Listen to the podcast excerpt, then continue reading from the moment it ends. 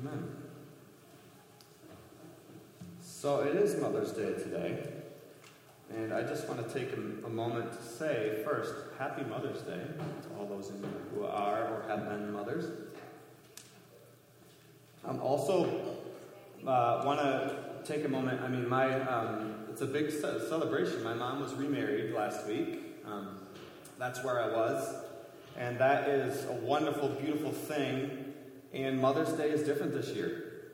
Uh, Mother's Day is different for many of you for many reasons, and uh, I, I, we think it's always uh, good to acknowledge the celebration that Mother's Day is, and to just give you a hearty Mother's Day from the bottom of our hearts, and hopefully, y'all who are mothers uh, feel that love from your people and from us.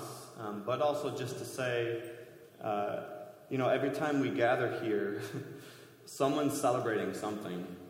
Someone's given birth to something new, or they're in mourning, or, or have some funeral, or celebrating a graduation in a season of growth or a season of trial. Mother's Day is no exception to that. matter of fact, it might be more. This day brings such, I'm sure, a mixture of emotions, especially if we collectively take the whole room into account. So, if you are a mother here today, um, I personally may not know how that feels, nor how any of the various places you might find yourself in feel today. But from the bottom of, of my heart, the bottom of our heart today, happy Mother's Day. We hope that you feel and see the sunshine and that you feel loved and appreciated because you're wonderful. Uh, why don't we say a prayer and then we'll jump into what we're going to be doing here today.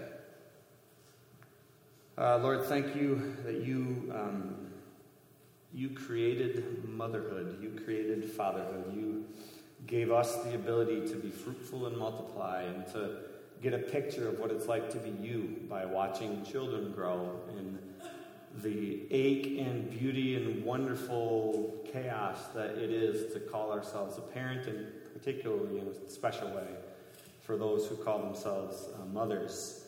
Um, we, we just think of those today, that this, this day is a reminder of pain. Um, we know it is a celebration, certainly, yes, but for some, seeing that day on the calendar is just something that they dread. So our, our hearts go out and we pray for extra peace and grace for those today kids, mothers, father, whoever, uh, where Mother's Day might be a difficult day for them. Would you meet them with extra love and extra grace today, um, that they may know that you are the good, good parent um, of all of us. So we look to you, praise you, and depend on you for life itself. Thank you for being uh, the parent that we all need. It's in Jesus' name. Amen. All right. You know, the older you get, the more you have to admit that you might have um, a body that kind of stinks sometimes. So I got, I think, allergies, but I don't know. Um, if I hawk up something on stage, please forgive me. it's not my fault, um, but I have a little something kind of going on right here. Um, but today we're going to be in two different passages uh, in Genesis chapter 21 and 26. And we're going to cover the ground that's in between those chapters in the coming weeks, but I wanted to spend time today in Genesis 21 and 26 because you'll see there's a thread that kind of connects those two stories that I think is fascinating and interesting and helpful for us to see. Um, so I'm going to be telling them together, and we're going to jump into right away Genesis 21, starting at verse 22. So let's jump into that. It says, At that time, Abimelech, you'll see that name show up in the next story too, okay? Um, Abimelech and Phicol, the commander of his forces, said to Abraham, so now we've been talking about Abraham for the last couple weeks, uh, God is with you in everything you do. So this is Abimelech sharing this with Abraham. Now swear to me before God that you will not deal falsely with me or my children or my descendants. Show me and the country where you now reside as a foreigner the same kindness that I have shown you. Abraham said, I swear to it. Then Abimelech complained, excuse me, then Abraham complained to Abimelech about a well of water that Abimelech's servants had seized. You'll see that theme, a well, appear later. Hence, there's kind of something on stage that looks like that now. Uh, verse 26. But Abimelech said, I don't know who has done this. You did not tell me, and I heard, and I heard about it only today. So Abraham brought sheep and cattle and gave them to Abimelech, and the two men made a treaty. Abraham set apart seven ewe, lambs from the flock, and Abimelech asked Abraham, What is the meaning of these seven ewe lambs you have set apart by themselves?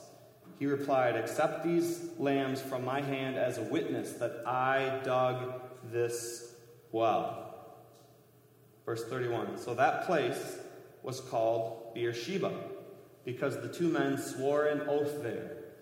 After the treaty had been made at Beersheba, Abimelech and Phicol, the commander of his forces, returned to the land of the Philistines. Abraham planted a tamarisk, tamarisk tree in Beersheba, and there he called on the name of the Lord. That theme reappearing here, right? The eternal God. And Abraham stayed in the land of the Philistines for a long time.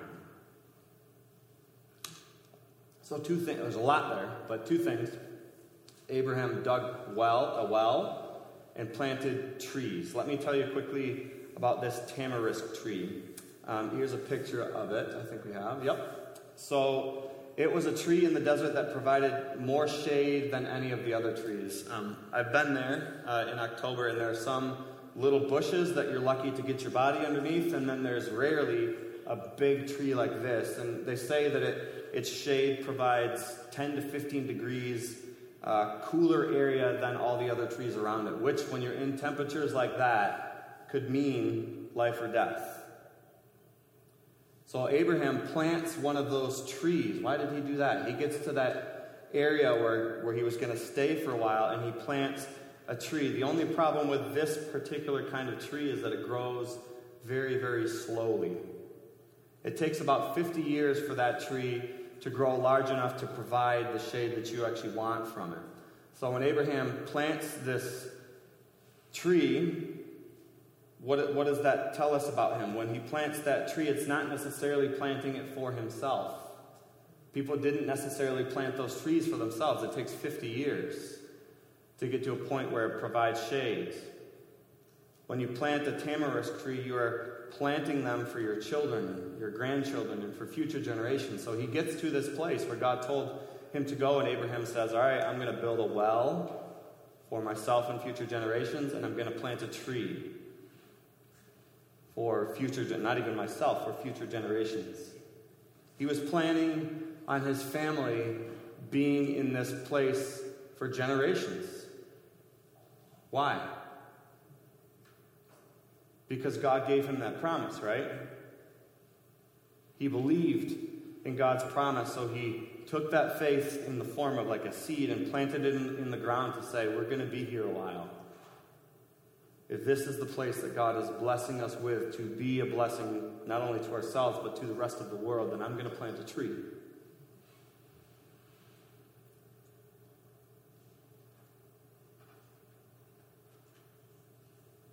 Did Abraham's children re- receive that blessing by staying in that land and, and all the symbolism that comes with that, in that place long enough to see the trees grow? And that's where we're going to jump from chapter 21 to 23 because I want you to see kind of the continuation of that story.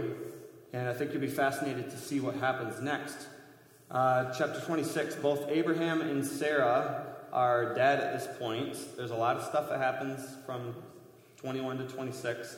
But at this point, Isaac, the son, is now in a position to carry the blessing of the family. He's the head of the household. Remember, we talked about the, uh, the patriarchy. He is the one now that is carrying that forward for uh, his family and the family of his, his father as well. So, chapter 26, verse 1 says this Now, there was a famine. If you're paying attention, there's so many parallels I'm not going to touch today. Uh, there's a couple, uh, the, the ones that I think we really need to see, but there's so many parallels. If you go back to Abraham's life, you can see happening now in his son's life too. Now, there was a famine in the land besides the previous famine in Abraham's time, so names it right there. And Isaac went to Abimelech. Now, this could have been the same king, or it could have been the son or grandson of that king that his that Abimelech that we read about before. But in any case, he has the same name. So Isaac went to Abimelech, king of the Philistines, in Gerar. The Lord appeared to Isaac. Okay, so now the Lord is with Isaac, the son. He was with Abraham, and now he's with his son. This blessing seems to be continuing as God said it would. So uh, the Lord appeared to Isaac and said, Do not go down to Egypt. Same thing he said to Abraham. Live in the land where I tell you to live. Stay in this land for a while, and I will bless, I will be with you, and I will bless you. For you and your descendants I will give all these lands, and I will confirm the oath I swore to your father. I will make your descendants as numerous as the stars in the sky, and and will give them all these lands, and through your offspring all nations on earth will be blessed. Because Abraham obeyed me and did everything I required of him, keeping my commands, my decrees, and my instructions. So Isaac stayed in Gerar. When the men of that place asked about his wife, we'll hear more about her later, he said, She is my sister because he was afraid to say, She is my wife. He, Isaac kind of sounds like his dad now, right? You see these patterns happening here. He thought, The men of this place might kill me on account of Rebekah because she is beautiful. When Isaac had been there a long time, Abimelech, king of the Philistines, looked down from a window and saw Isaac, uh, you know that word, his wife Rebekah so Abimelech, thank you for the courteous laugh there. Um, words that make me uncomfortable reading in front of 100 people. Uh, that might be one of them. Uh, verse 9. So Abimelech summoned Isaac and said, She is really your wife. Why did you say, She is my sister? Isaac answered him, Because I thought I might lose my life on account of her. All these layers, all these connections, like father, like son, right? Verse 10. Then Abimelech said, What is this you have done to us? One of the men might well have slept with your wife, and you would have brought guilt upon us. So Abimelech gave orders to all the people Anyone who harms this man or his wife shall surely be put to death. Isaac planted crops, similar situation to the trees. He planted crops in that land, and in the same year reaped a hundredfold, because the Lord blessed him. Did he deserve that blessing? Maybe, maybe not. But the Lord blessed him. It was God's plan to see this family become a blessing to the whole world. The man became rich, and his wealth continued to grow until he became very wealthy. I've already said it a couple times. There's a lot there. Um, but I want you to notice uh, this. We see a lot of the same things in Abraham's life uh, in the chapters that were before these ones that are now in the lives of his son. And that's a weird feel. That's actually a weird feeling as a human, isn't it? To see like I am my dad. I can see these patterns, or I am my mom. We we inherit, uh, for better or worse, uh, the stuff from our parents, and of course we can choose to become a new person on top of that. But we see a lot of the same things happening in Isaac's life that happened in his dad's. And the best of all that we've just finished reading there is that Isaac was blessed, this promise of blessing that God uh, began, his, his plan B option to bless and save the whole world now is continuing in the second generation. Everything was heading in the right direction. The story was good. My tone implies that something changes. so watch what happens next. Verse 14. He, Isaac, had so many flocks and herds and servants, he was so blessed, that the Philistines envied him. So all the wells, I'm going to read this slow. So all the wells that his father's servants had dug in the time of his father Abraham, the Philistines had stopped up, filling them with earth. What does that mean? Stopped up, filling it with earth. It means they threw stuff in it rocks, dirt, whatever they could find. They stopped it up. Then Abimelech said to Isaac, Move away from us. You've become too powerful for us. So Isaac moved away from there and encamped in the valley of Gerar, where he settled. All was looking good in Isaac's life. The blessing was being carried forward. If Abraham could see it, yes. The fruit of the crops, the wells that he dug, the blessing is continuing. Praise God. Wells in a desert provide the life and vitality that you need to survive. We take that for granted because I just pulled this out of the fridge. But water is hard to come by in this place. So all looked good, but there was an enemy. There was an enemy that didn't want his family to have access to the life sustaining water that their father had placed there for them. They were a symbol of God's blessing. If He's calling them into this land, then He's going to give them what they need to live within it. Most of all, water. But now there's this enemy that's filling it up, that's putting things in the way. And this enemy did not want Isaac to see the flourishing. As a matter of fact, he was threatened by it, but did not want Isaac to experience what God had for him.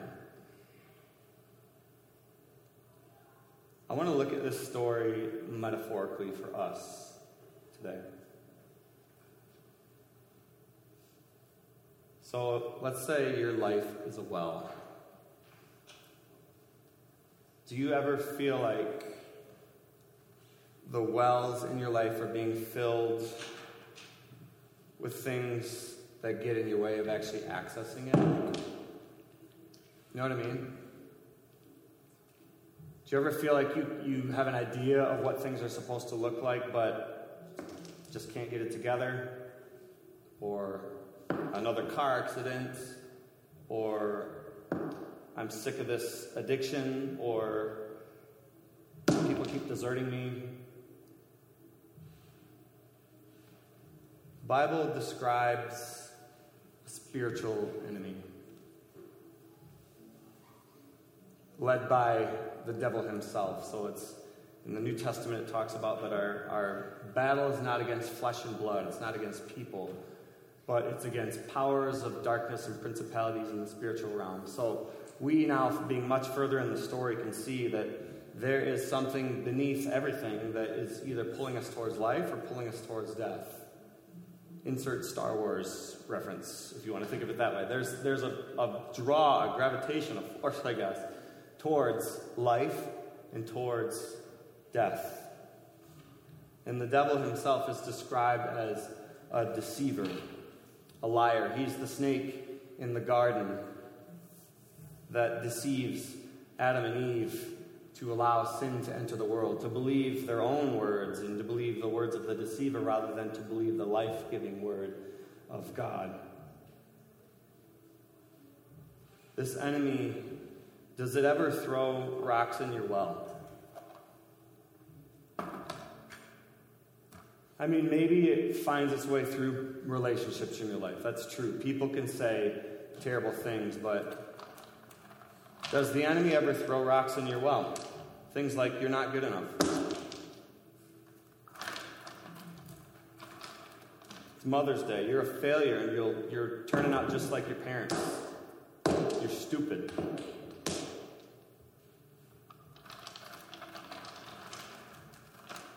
There's no hope for you.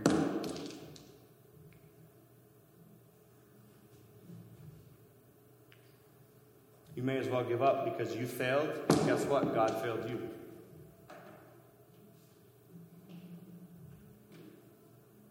The lies go on. You're stupid. You're ugly. No one loves you. All the rocks get thrown into our wells.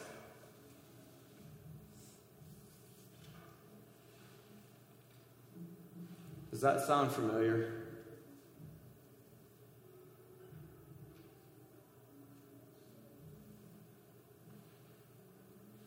The wells that his father had dug were stopped up with rock and earth.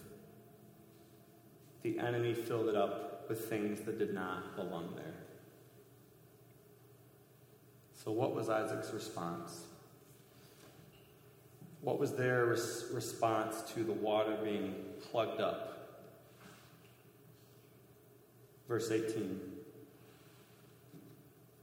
Isaac reopened the wells that has, had been dug in the time of his father Abraham, which the Philistines had stopped up after Abraham had died, and he gave them the same names his father had given them before. Who?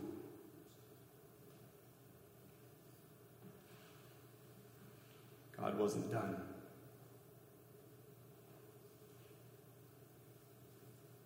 Just because someone throws a rock into the well doesn't mean there's not water down there.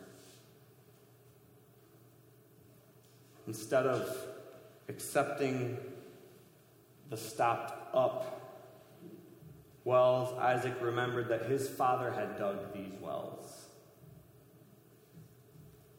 and that they were intended to be a blessing and to give life, not only to him and his family, but eventually to the rest of the world. They redeemed these wells. They pushed back on the lies of the enemy.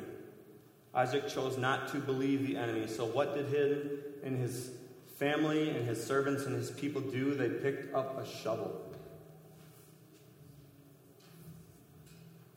Probably not this one. But they picked up a shovel and they began to dig. They began to dig out all the wells that the enemy had filled up. That represents all the deaf, all the voices.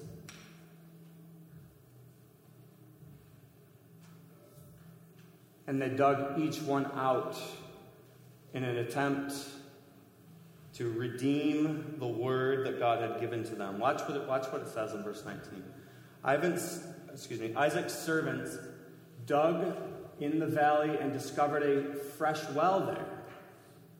But the herders of Gerar quarreled with those of Isaac and said, The water is ours. So he named the well Esek, which means dispute, because they disputed with him. Okay, so they decided they weren't going to put up with the lie. They were going to get those rocks out of there, but there was still resistance. Doesn't that feel familiar? Then they dug another well, but they quarreled over that one also. So he named it Sitnah, which means opposition. So despite the opposition, they just kept, dig- kept digging. He moved on from there and dug another well, and no one quarreled over it. He named it Rehoboth, which means room. Saying, Now the Lord has given us room, and we will flourish in this land.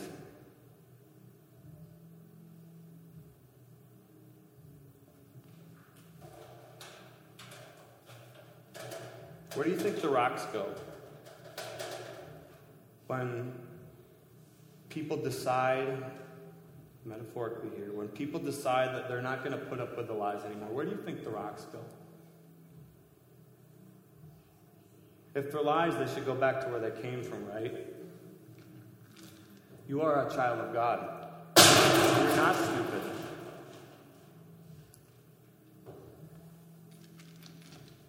You were bought with a price, and God loves you. Hmm. Listen, nobody's perfect, including parents. There may be things you love about your parents, maybe things that you don't want to be. But listen, you're not your parents. You can be something new. God can give you a new name.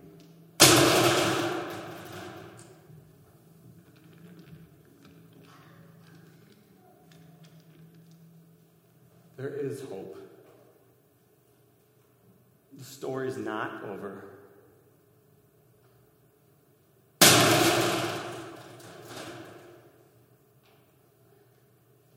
From there he went to Beersheba. That night the Lord appeared to him and said, I am the God of your father Abraham. Do not be afraid, for I am with you.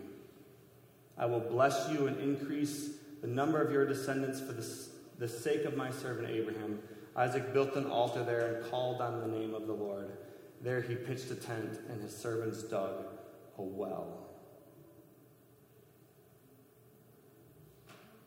This isn't just a story about people with muscles big enough to dig out heavy rocks. Even though those wells were like 40 feet across or 20 feet across and 40, they're huge. It would take a lot of effort. Matter of fact, it took a lot of effort to get these little guys up here. But this is a story about people who believed in the promise of God despite the dispute, despite the opposition, despite the lies, to believe that God has provided us with life and hope, that nothing in this life can take away from us. And that motivated them to, to dig. It says his servants. That means it was a whole bunch of people. It wasn't just one person like me picking these little rocks up and throwing them, it's a group of people digging out rock by rock. That makes me think about us. What's the point of church? Is it to create uh, an elite social club? No. Is it to conform the shape of the pews you're sitting in to your bottom side? No. It's to grab a shovel and dig out wells to show people where the water is. And to remind each other, too.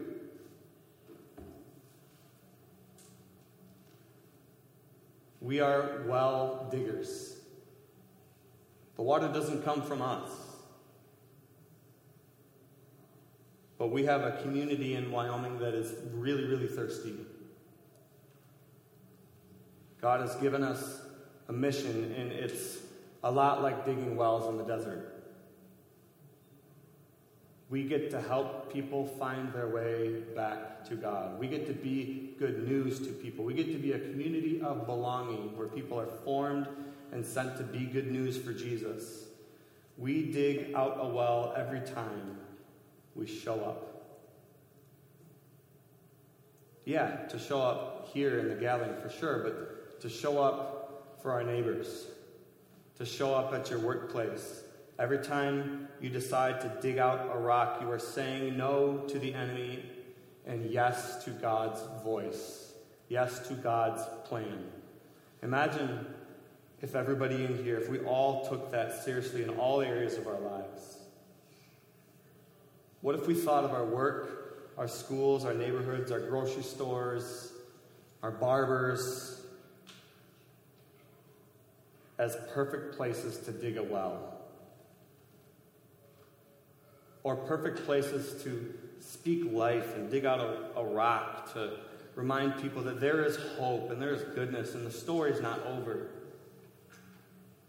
Jesus had many fascinating things to say about himself related to water. Once, when he was sitting with a woman at a well having a conversation about her troubled life, he said, Everyone who drinks this water will be thirsty again.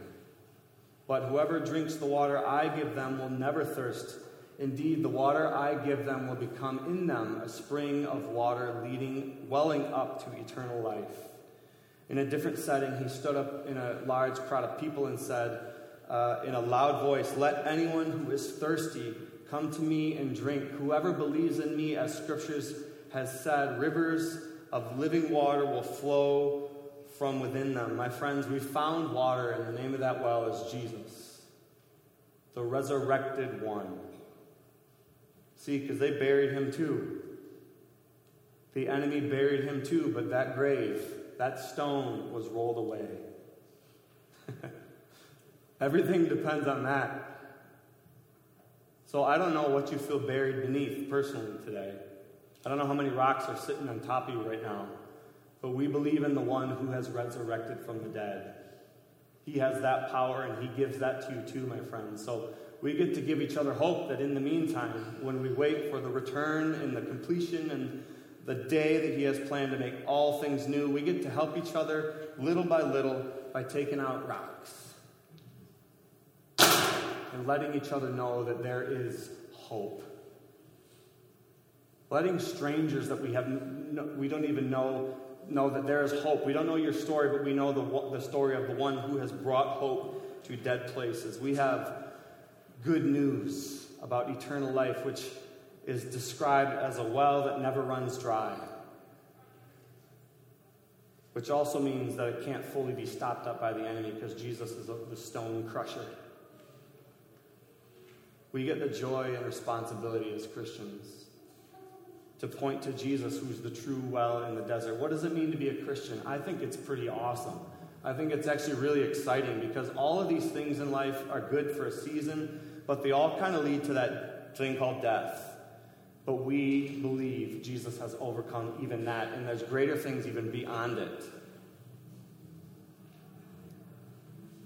It's interesting when we think of communion. We don't often think about it like the way I've been describing right now. We, we rightly, for sure, reflect on what Jesus did for us through his life, his death, and his resurrection. But today, we're going to take communion as we bring things to a close with the mission of our Savior in mind. What rock needs to be removed from your well? Ask that question to God to remove it. Share it with somebody around you. Who is Jesus asking you to dig a well for? And what rocks are in the way that we can help remove in our community, not because we are the Saviors, but because we know the one who is, if we pick up a shovel and commit ourselves to that work long term? Y'all are already doing it. Keep doing it. Keep digging. Keep believing that the best is yet to come. God is not done.